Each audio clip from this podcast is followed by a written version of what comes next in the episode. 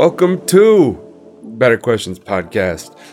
Today we have a question from my good friend Seamus. Seamus asked, Who are the Nephilim?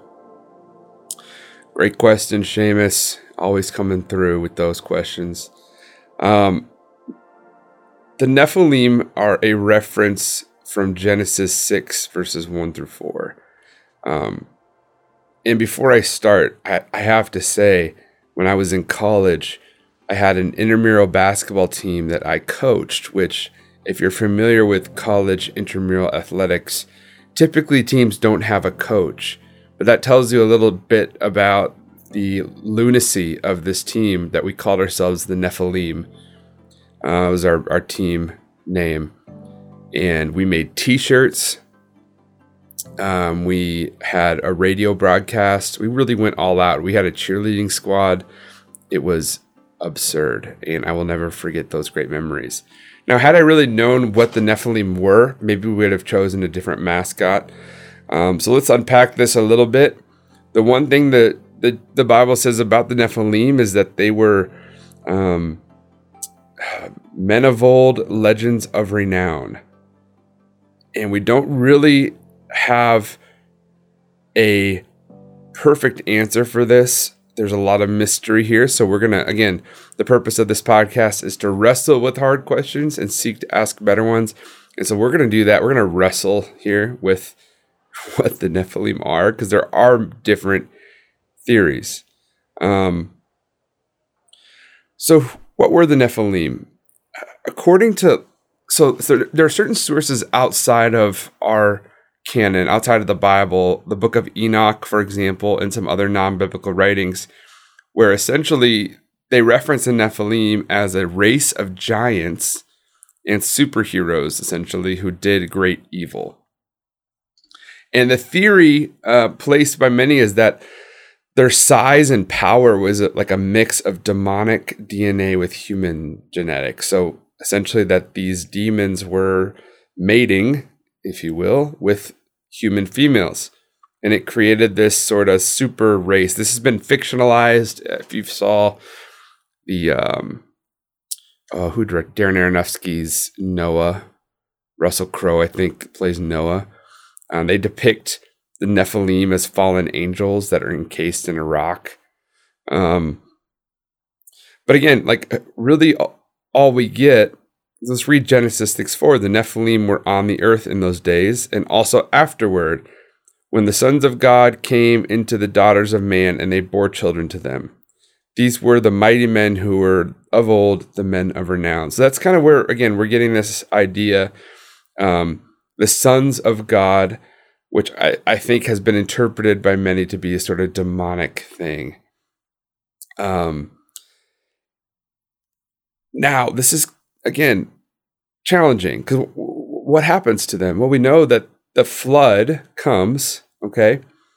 Um, immediately in the mention of the Nephilim, God's word says, The Lord saw how many great men's wickedness on earth had become, and and that every inclination of the thoughts of his heart was only evil all the time. The Lord was grieved that he had made man on the earth, and his heart was filled with pain. So the Lord said, I will wipe mankind, right? This is the reason for the flood. That God wipes the entire earth clean, killing everyone other than Noah, his family, and the animals on the ark. All else perished, including the Nephilim. So I think the Nephilim were this sort of human race of giants that were very evil. They were wreaking havoc on Earth at the time, and part of the motivation for the flood. I mean, we can sort of make those Uh, assumptions based on what we know of the text. Now, when we say that Genesis is history, what, what we're not saying is that it is a full, detailed report of everything that happened. Okay. I believe that it is a historical account, but it leaves a lot of gaps for us to fill in. We don't know a lot of the details. We sort of get the big picture. It's not a comprehensive history book, and it shouldn't be read that way. Um, in Numbers, uh, there's a reference to the Nephilim. I think in Numbers 13, the descendants of Enoch come from the Nephilim. Um, and there's a there's a line that says, "We saw the Nephilim there. We seemed like grasshoppers in our own eyes when we looked the same to them." Okay, so it doesn't necessarily say the Nephilim were there, but just that the spies thought that they were the Nephilim. So it's possible. Um, it's possible that after the flood, there were more Nephilim that were created. Um, it's possible that these traits were passed down. I again, I don't know. Um, but it seems that God has put an end to this.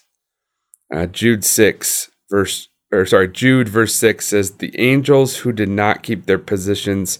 of authority but abandoned their own home. These he has kept in darkness, bound with everlasting chains for judgment on the great day. So, a lot of in- interpreters will take that to mean um, not that all demons are in prison today, but these specific demons who had created the most grievous of sins are now going to be held hostage. And that that is my my guess, my best interpretation is that the Nephilim are no longer walking this earth because at some point God is like, no more.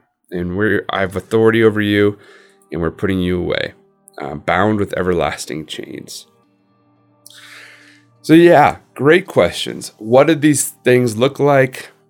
I would imagine they looked like giants, very large people, and they were uh, agents of havoc and chaos. And at one certain point in history, God said no more. I think one of the better questions here is again, it's a question of hermeneutics, which is a fancy way of saying how do we how do we interpret the Bible? How do we interpret the book of Genesis, for example, um, that has these great stories? I believe that there was a, a flood. Uh, there are some would say no, that's all just mythology, and we shouldn't read it as literal. And I take the position of no, no, no. I believe this is actually telling us a history. Now, the particulars of the history, the Bible just isn't interested in.